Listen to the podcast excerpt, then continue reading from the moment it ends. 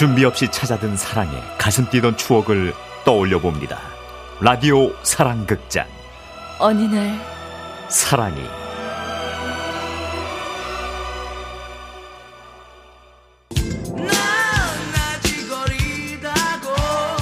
소녀에서 숙녀가 되는 나이 스무 살. 참 예쁘지만 한편 서툴기도 한 나이. 그 파릇파릇한 스무 살에 지연 씨의 첫사랑이 시작됐습니다. 아무 기대 없이 나간 소개팅에서였죠. 자, 인사해. 이쪽은 김지현. 안녕하세요. 그리고 이쪽은 정영재. 안녕하세요. 근데 왜 고개를 못 드시고 쑥스러워서. 얼굴이 빨개진 채 고개도 제대로 못 들던 남자 영재. 지현아, 우리 영재 좀 잘 부탁해. 얘가 있잖아. 숫기가 없어서 그렇지. 진짜 똑똑하고 착한 애야. 나는 지금까지 살면서 얘처럼 착한 애를 본 적이 없다니까. 잘 부탁해. 아유, 저 지현 씨 부담되게 자꾸 그러지 마. 저기 신경 쓰지 마세요.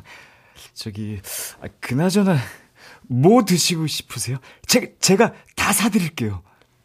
가슴이 콩닥콩닥 뛰는 것까진 아니었지만 지연 씨는 영재 씨가 좋았습니다.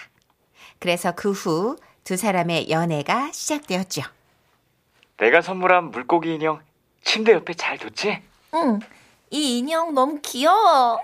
그 두 마리 물고기 중에서 파란색은 나야. 그러니까 꼭 껴안고 자야 돼. 어? 나 뽀뽀도 해준다. 야, 다음엔 또 뭐 선물해 줄까?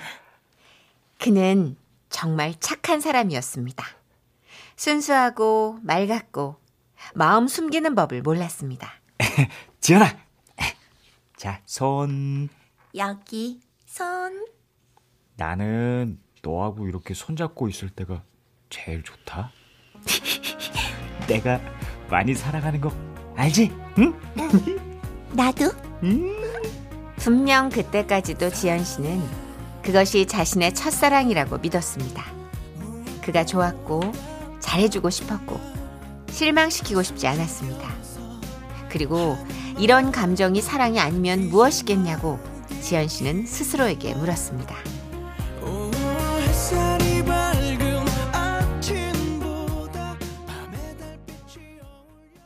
그러던 어느 날 그가 지연 씨에게 친구 한 명을 인사시킵니다. 인사해. 내 친구 종호야.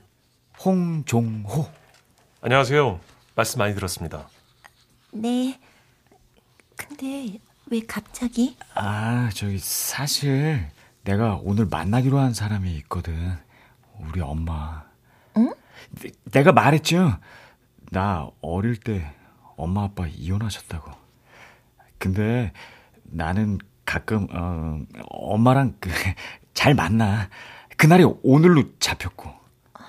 그럼 진즉에 말을 하지. 우리 약속 옮기면 되는데. 에이, 오늘 네 생일인데 어떻게 날짜를 옮겨? 자, 일단 이건 선물이고, 자, 이건 케이크. 그리고 오늘 저녁은 저희 종호가 사줄 거야. 영재가 하도 좋은 대로 모셔야 된다 그래서 경양식집 예약했는데 괜찮으세요? 네? 네. 내가 이따 밤에 전화할게. 간다. 어색한 분위기 속에 지현 씨와 종호 씨만 남았습니다. 어, 제가 아는 형한테 차를 빌렸거든요. 같이 타고 가시죠. 그렇게 종호 씨가 지연 씨의 곁을 스쳐 앞장설 때 지연 씨는 왠지 모르게 설렜습니다. 그리고 생각했죠. 그에게서 좋은 샴푸 냄새가 난다.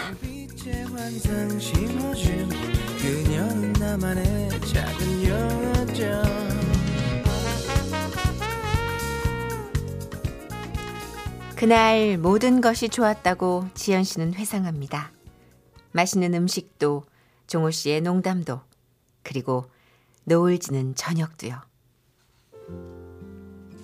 이 식당은 딱 이 시간, 이 자리가 제일 좋더라고요. 노을이 한눈에 보이거든요. 아, 정말 그러네요.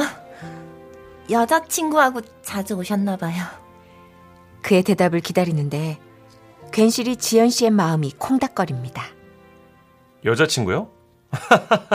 아, 저 여자친구 없어요. 영재가 지연 씨에게 많이 하더라고요. 너무 행복하다고. 영재 참 좋은 놈이에요. 네, 알아요. 저, 그럼 정호 씨는 어떤 사람이에요? 저요?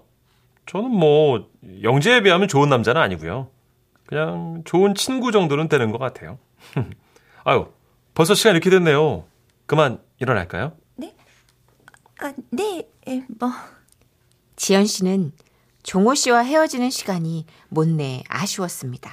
저, 저기, 영재 친구면 나랑도 동갑인데, 우리 말 놓으면서 저, 친하게 지낼까요? 예? 아, 뭐, 예, 그래도 좋죠, 뭐. 저기, 제 번호는, 여기. 아, 예. 저는, 예, 여기요. 저, 혹시 연애 상담 뭐 그런 거 필요하면 전화해요. 예, 뭐, 그럴게요. 예. 다음에 만나면 말 넣기로 하고요. 지연 씨는 종호 씨를 만나고 온 그날 생각했습니다. 어, 왜 이렇게 가슴이 뛰지? 어쩌면 이렇게 가슴 뛰는 사랑이 진짜가 아닐까?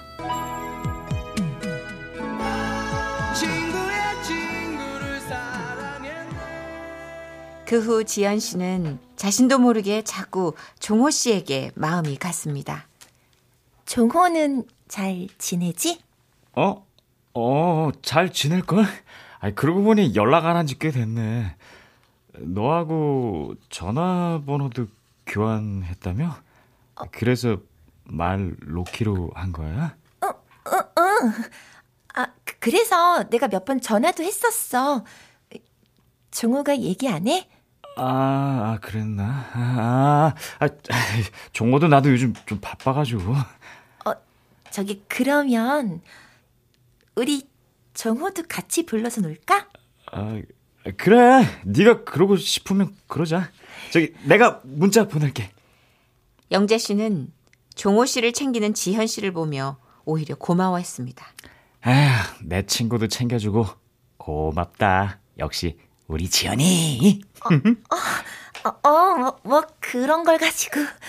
어, 야, 저기 온다. 어, 영재야! 아, 웬일이야? 데이트에 날 다 불러내고?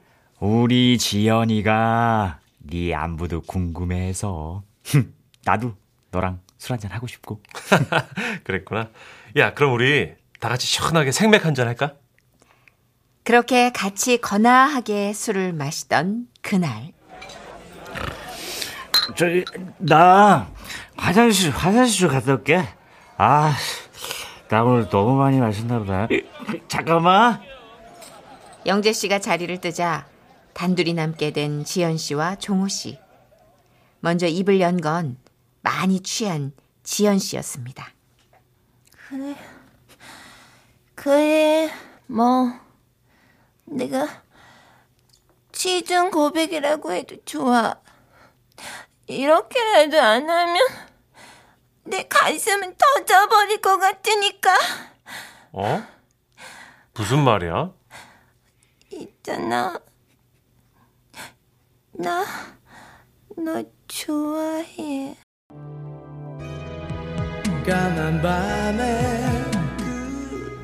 다음 날 눈을 떴지만 지연 씨는 멍하니 천장만 바라보고 있었습니다.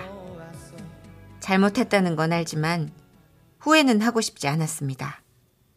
지연 씨의 휴대폰에는 여러 통의 부재중 전화와 문자가 쌓여 있었습니다. 아직 안 일어났나 보네. 이 문자 보면 전화해. 혹시 속 아파서 앓고 있는 거 아니지? 아유, 왜 연락이 이렇게 안 돼? 이거 보면 꼭 연락해. 하지만 정작 지연 씨가 기다리는 연락은 따로 있습니다. 어제 고백한 후 영재 씨가 오는 바람에 종호 씨의 답을 듣지 못했던 지연 씨. 그런데 그때였습니다. 종호다. 여보세요? 어, 난데 그냥 넘어갈까도 했지만 아무래도 분명히 해야 될 것 같아서. 지연 씨의 가슴이 떨려옵니다. 어? 음, 뭐를? 내가 첫날 말했었지. 난 좋은 남자는 아니지만 영재에게 좋은 친구는 될 거라고. 앞으로 나한테 연락 안 했으면 좋겠어. 나하고 영재 관계까지 망치지 말아줘. 그리고 내가 이번엔 그냥 넘어가는데 너 영재한테 두 번 다시 상처 주지 마라. 그땐 내가 가만 안 있을 거야. 끊을게. 여, 여보세요? 조, 종호야? 그것이 종호 씨와의 마지막이었습니다.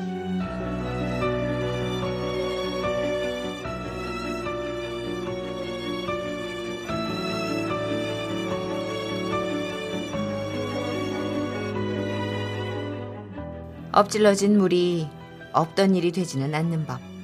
지연 씨는 영재 씨와도 더 이상 만날 수가 없습니다. 왜? 왜 헤어지자는 건데? 내가 뭐 잘못했어? 그런 거 아니야. 모르겠어. 나도 잘 모르겠는데. 그냥 내가 엄청 나쁜 짓을 했고, 이렇게 계속 널 만나는 게 죄를 짓는 것 같아. 죄책 든다고. 아이, 무슨 일인데? 난 다 이해해. 나는 다 괜찮다고. 내가 안 괜찮아. 그리고 무엇보다 널 향한 내 마음이 사랑이 아닐 수도 있겠다는 생각이 들어. 뭐? 미안해. 정말 미안한데 우리 헤어지자. 지연아! 지연아! 사랑도 자신의 마음을 알아채는 것도 서툴었던 스무 살. 지연 씨의 첫사랑은 그렇게 두 남자를 모두 등지는 것으로 끝나고 말았습니다.